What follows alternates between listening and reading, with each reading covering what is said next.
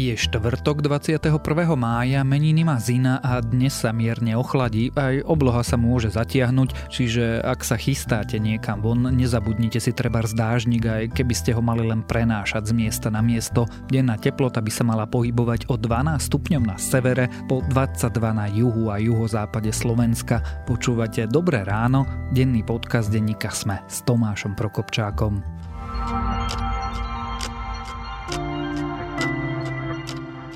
A teraz už krátky prehľad správ. Na Slovensku sa včera uvoľnili ďalšie opatrenia v boji s novým koronavírusom. Otvorili sa tak napríklad nákupné centrá či tetovacie štúdia, stále však zostávajú zatvorené fitness centrá, ktoré sú údajne veľmi rizikové. Prezidentka Zuzana Čaputová vymenovala nového šéfa Najvyššieho súdu. Stal sa ním Jan Šikuta, ktorého za predsedu súdu zvolila súdna rada minulý týždeň. Miesto bolo neobsadené od októbra minulého roka, keď sa skončilo funkčné obdobie Daniele Švecovej. Na ministerstve práce, sociálnych vecí a rodiny končí šéfka odboru rodovej rovnosti Olga Pietruchová. Tvrdí, že ju rezort pod vedením Milana Krajniaka núti akceptovať pripomienky konferencie biskupov Slovenska, ktorá sa snaží pojem rodovej rovnosti úplne vymazať zo slovníka. Pietruchová tiež povedala, že politická situácia na Slovensku sa podľa nej začína podobať na Poľsko a na Maďarsko. Dekan FIT STU Ivan Kotuliak nezvláda riadenie fakulty a poškodzuje dobré meno Slovenskej technickej univerzity. Také je stanovisko správnej rady STU, ktorá Kotuliakovi včera odporúčila odstúpiť. Nemecko a Francúzsko navrhujú, aby Európska únia mala spoločný dlh. Angela Merkelová s Emmanuelom Macronom v pondelok predstavili plán, podľa ktorého by si Európska únia na trhu požičala 500 miliárd eur a tie by potom použila na podporu štátov najviac postihnutých ekonomickou krízou súvisiacou s pandémiou COVID-19. Peniaze by potom splácala celá únia zo spoločného rozpočtu a štátom by sa nezapočítavali do štátneho dlhu. A viac nových správ nájdete na webe sme.sk.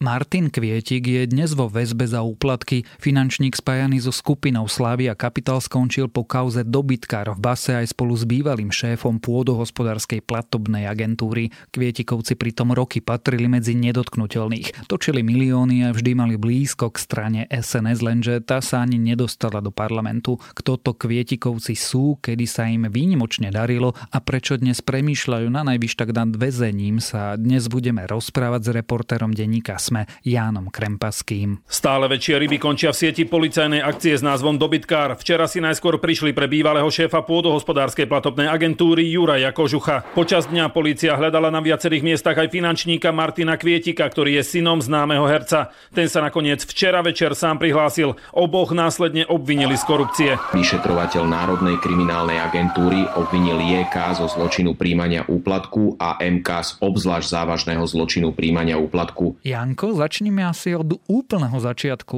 Kto to je Martin Kvietik? Martin Kvietik je syn známeho herca Štefana Kvietika, ktorého iste diváci poznajú napríklad ako Pirina z filmu Medená väža, ktorý bol natočený v roku 1970.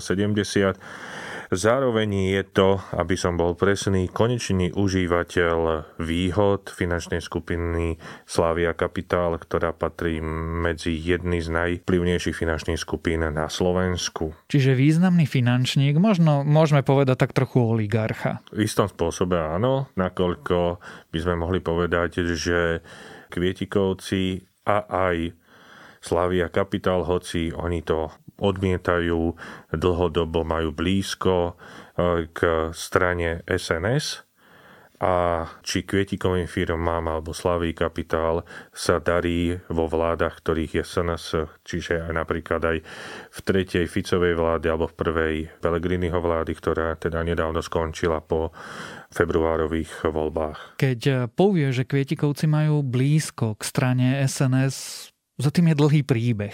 Ano. Ako sa táto rodina k strane SNS vlastne dostala, ako sa strana SNS v príbehu tejto rodiny prvýkrát objavila. Áno, musíme výjsť ešte asi spred prednovembrovej SNS, čiže Slovenská národná strana je strana, ktorá tu bola ešte za prvej Československej republiky a dcerou jedného z posledných predsedov SNS v tomto období bola aj manželka Štefana Kvietika, herca, Eva. Čiže zrejme potom bolo prirodzené, že hneď po revolúcii sa poslancom za SNS stal aj herec Štefan Kvietik, ktorý ešte niekedy v 90. rokoch, v 92. pred vznikom samostatnej Slovenskej republiky vyzýval ako poslanec SNS, aby sa Slovensko osamostatnilo.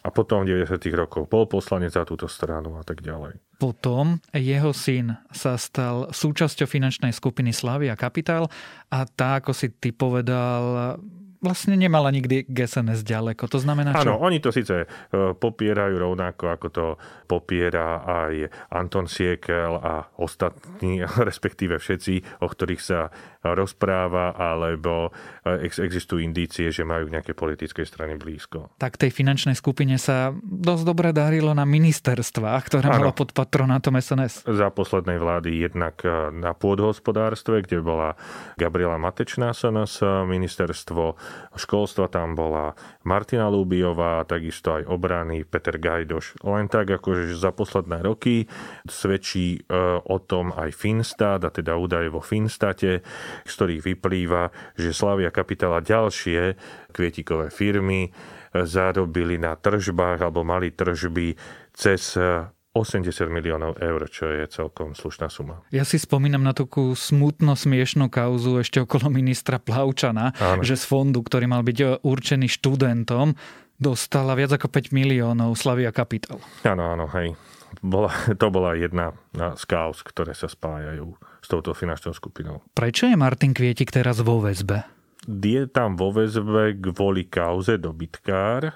Kauza dobytkár je o tom, že bral podľa obvinenia vyšetrovateľa Národnej kriminálnej agentúry úplatky dokonca vo výške až 924 000 s bývalým šéfom poľnohospodárskej platobnej agentúry za to, že jednotlivé subjekty, ktoré žiadali eurofondy, dávali za to, aby dostali eurofondy, keď to tak zjednoduším, úplatky. No a teraz sa teda na to prišlo a obidvaja sa teda dostali do väzenia kvôli tomuto trestnému činu, lebo poľnohospodárska platová agentúra je na Slovensku a na ministerstve pôdohospodárstva, pod ktoré patrí a ktoré patrilo SNS, veľmi kľúčová, lebo rozdeľuje až 3/4 miliardy eur z eurofondov, čiže je to veľmi finančne dôležitá inštitúcia a tu podľa toho obvinenia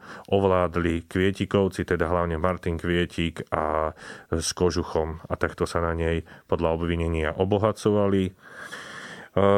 Martin Kvietik sa chcel dostať z väzenia, z tej vyšetrovacej väzby, keby sme to teda tak povedali, na 100 000 kauciu, avšak sudca to nepovolil, zrejme preto, aby neovplyvňoval na slobode svedkov. Kvietikovcom sa čirou náhodou dárilo, keď SNS bola vo vláde. V niektorých prípadoch, keby kradli, nevyzeralo by to inak. A napriek tomu všetkému si Martin Kvietik ešte bere bokom vybavovacké peniaze? Podľa toho obvinenia, alebo to, čo je zatiaľ známe, vyzerá to presne tak, ako hovoríš. Čo vlastne Kvietikovci vlastnia? To je veľmi široký arzenál majetku. Z nás v poslednom čase zaujímali hlavne ich nehnuteľnosti okolo Tekovskej Breznice. Je to obec 1200 obyvateľmi pri Novej Bani a tam v podstate by sa tá Tekovská Breznica dala pokojne nazvať aj Kvietikovo, lebo tam vlastnia všetko, majú tam svoje firmy, 3 s Martinovým Kvietikovým bratrancom Milošom Juríčkom, tam ovládajú lesy, spracovanie dreva a takisto aj spracovanie diviny z tých lesov, ktoré spracovávajú vďaka eurofondom, ktoré tiež dostali na to. Ty si sa tam bol pozrieť a práve teraz som ťa vytrhol z písania textu o ďalších pozemkoch, ktoré sú minimálne sporné. O čo ide? Ide o takmer 50 hektárov lesov a lúk, ktoré do roku 1939 patrili Banskobystrickému biskupstvu, lebo z toho pohľadu cirkevného rozdelenia Slovenska Tekovská Breznica patrí do Banskobystrického biskupstva. Biskupstvo alebo diecéza to je niečo ako v takom svetskom ponímaní župa. No a v okolí Tekovskej Breznice malo Banskobystrické biskupstvo do roku 1939 približne 50 hektárov lesa a lúk, ale pár mesiacov, necelé 3 mesiace po vzniku slovenského štátu, 14. marca 1939 vznikol, tak v júni 1939 predalo biskupstvo miestnym obyvateľom, ktorí boli združení v lesnom spoločenstve, týchto 50 hektárov lúk a lesov za takmer 87 000 korún slovenských. To neboli slovenské koruny, ktoré boli od roku 1993, ale korún slovenských, to boli tie vojnové. Snažili sme sa to nejako spraviť prepočet na eura, ale sa nám to nepodarilo. Zistili sme iba to, že jedna ríska marka vtedajšieho fašistického Nemecka sa rovnalo 10 korunám slovenských. Čiže takýto nejaký prepočet. Keď potom prišli v 48. k moci komunisti, tak tieto pozemky z lesného spoločenstva, ktoré ho už vlastnilo, rozdelili na poli. Polovicu z nich skonfiškovalo jednotné rolnícke družstvo a ďalšiu polovicu začal spravovať podľa zákona z roku 1958 lesy, štátne lesy, ale nezaniklo vlastníctvo týmto ľuďom. Keď sa v 89. zmenila situácia, tak v rámci reštitúcií Banskobystrické biskupstvo si požiadalo v rámci svojej diecézy o vrátenie všetkých lesov a lúk, ktoré malo napríklad, ale, čo je zaujímavé, do toho zahrnulo aj tie pozemky a lesy a lúky, ktoré v roku 1939 už predalo. No a je zaujímavé, že stredoslovenské lesy v roku 1995 spravili s biskupstvom 2 dohody, v rámci ktorých im tieto pozemky vydali.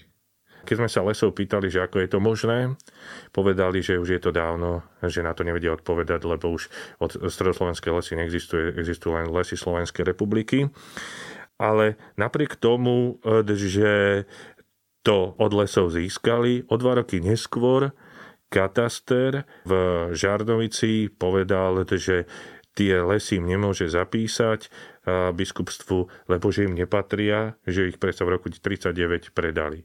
Ale napriek tomu o 2 roky neskôr v rámci existoval taký, že sa to volalo ROE, to bola taká evidencia alebo po komunistoch, aby teda bolo jasné, že kto čo vlastní, bol to taký register evidencie pozemkov, sa tam opäť dostalo na list vlastníctva aj tieto biskupstva, aj tieto pozemky, ktoré už raz predali.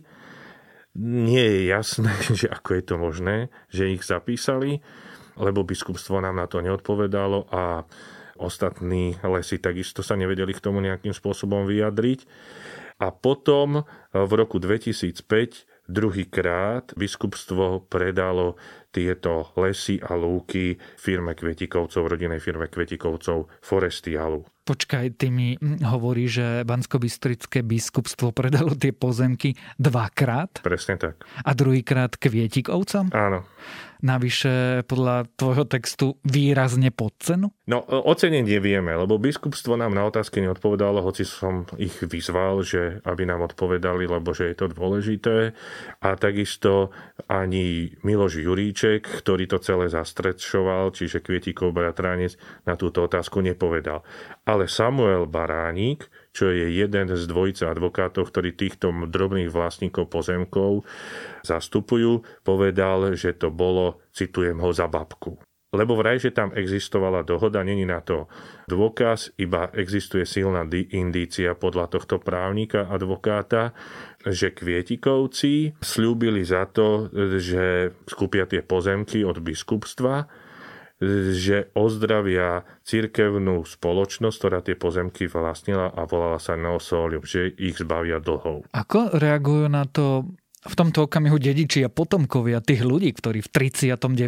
zaplatili už raz za tie pozemky. Oni v roku 2011 podali žalobu na Forestiál. Tá aktuálna situácia je taká, že okresný súd v Žiari nad Hronom v roku 2017 povedal, že tá zmluva medzi biskupstvom a Forestiálom, čiže Kvietikovcami z roku 2005, je neplatná, pretože biskupstvo tie pozemky nemohlo predať, pretože mu v skutočnosti nepatrili. Jasné, že Kvietikovci sa odvolali na krajský súd do Banskej Bystrici. Ten na konci marca tohto roku celú vec, celý spor zase vrátil na okresný súd do Žiaru nad Hronom, čiže je to také nejasné. Biskupstvo v tom rozsudku z roku 2017, ktorý má denník SME k dispozícii, argumentuje tým, že vlastnilo tie pozemky v dobrej viere, že si mysleli, že sú jeho. Tomuto však nejakým spôsobom protirečí to, že najmenej v roku 1997 dostali od katastra zamietavé stanovisko, že tie pozemky im nemôžu zapísať do katastra, pretože už ich raz predali. Ale ten sudca, ktorý to súdil v Žiari nad Hronom, dal troška zapravdu aj biskupstvo v tom, v tej dobrej viere v tom, že hoci to po revolúcii v 95.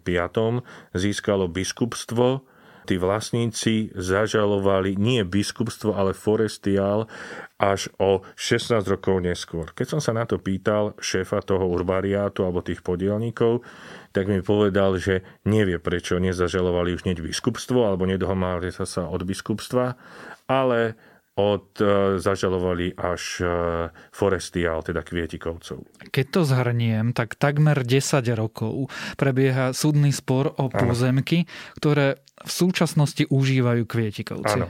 Ale z roku 2011 existuje predbežné opatrenie toho okresného súdu v Žiari nad Hronom, ktoré rozpráva o tom, že nesmú Kvietikovci tie sporné pozemky ani predať tretej strane, ani založiť prospech tretej osoby. Čiže môžu ich obospodarovať, ale nemôžu s nimi hýbať nejako. Ale môžu rúbať a predávať drevo. Áno. Hoci Miloš Juríček sa na to veľmi hnevá a mi povedal, že to nie je rúbanie dreva, ale že to je výchovný zásah do prírody. Ako sa Kvietikovci majú po tomto všetkom, potom ako je Martin Kvietik vo väzbe, môžeme povedať, že začínajú strácať vplyv? Dá sa povedať, že áno, lebo SNS nie je vo vláde, prebieha vyšetrovanie ich syna jediného, teda Martina Kvietika. Celková politická situácia sa zmenila. Toto nie je jediný spor, ktorý Kvietikovci mali s obyvateľmi Tekovskej Breznice a okolia, lebo existuje ďalší spor o poľovný revír, ktorý tam tiež oni nejakým spôsobom vlastnia. Však sme boli v tej zvernici, je ohradená, hoci tá tepäť je dominantná turistická značka, to je Šťavnických vrchov, turista sa tam ťažko len dostane iba cez dieru v plote a tak ďalej. Čiže tí miestni ľudia sú na nich dosť nejakým spôsobom nahnevaní. V strede Tekovskej Breznice je kamión, kde je napísané, že Kvietikovci ukradli pozemky a že preto miestni volia víťaznú stranu týchto volieb, pretože chcú, aby sa s tým spravil poriadok. Čiže prinajmenšom na tej úrovni tých obyvateľov, ale aj tá celá spoločenská situácia, všetko nasvedčuje tomu, že v najbližších dňoch, bez toho, aby sme niečo prejudikovali, rozhodnutie súdu alebo vyšetrovania, to nebudú mať ľahké. Čiže asi môžeme povedať, že mnohé z kvietikovských majetkov sú pri najmenšom kontroverzné. Dá sa to povedať. Ťažko je to asi vyčísliť, ale veľa ľudí je na nich nahnevaných a hlavne na spôsob, ako prišli k pozemkom. Sú napríklad na nich nahnevaní ľudia len za také bežné veci, o ktorých by sme mohli rozprávať na úrovni Chochmesu, lebo z tých lesov, ktoré sú hôr nad Tekovskou Breznicou, oni chodili kamiónmi po obecnej ceste s drevom. A tým pádom obecná cesta samozrejme, že sa nejakým spôsobom ničí. Miestny starosta to dal opraviť a žiadal Kvietikovcov, aby mu na to prispeli. A že Martin Kvietik mu mal povedať, že on predsa platí dane a nedal mu ani cent, na čo reagoval starosta tak, že dal na tú cestu obecnú obmedzenie do 18 tón a teraz musia chodiť po okolitých cestách. Takže že tie nejaké napätia medzi Kvietikovcami a miestnymi tam iste sú. Veľa kamarátov si tam asi nenarobili. Áno, presne tak. Hoci podľa starostu v tej obci býva aj nedávno, že si tam prihlásil na trvalý pobyt Kvietikov šofér, takže zdá sa, že je to ich územie, ale nie sú tam asi veľmi vítaní. Pamätám si časy, keď Slavia Capital veľmi chcela byť ako Penta a JNT. Ako táto finančná skupina reaguje na to, že, aby sme boli presní, konečný užívateľ výhod Slavie Capital je v base? No oni z tých vyjadrení, ktoré dávajú v poslednom období, tak skôr to vyzerá tak, alebo snažia sa navodiť dojem, že oni predsa s Kvietikovcami a s Kvietikom nič nemajú, lenže sú isté fakty, ktoré nepustia. O Kvietikovcoch, o tom, čo vlastnia, ako s tým narábajú, sme sa rozprávali s reportérom denníka SME Jánom Krempaským.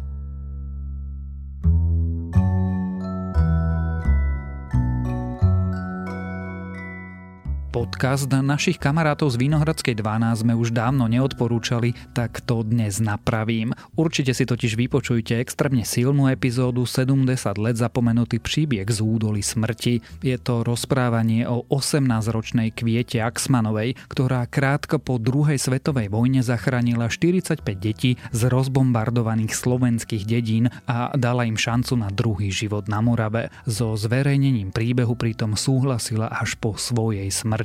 A to je na dnes všetko. Želáme vám pekný deň. Počúvali ste Dobré ráno, denný podcast denníka SME s Tomášom Prokopčákom.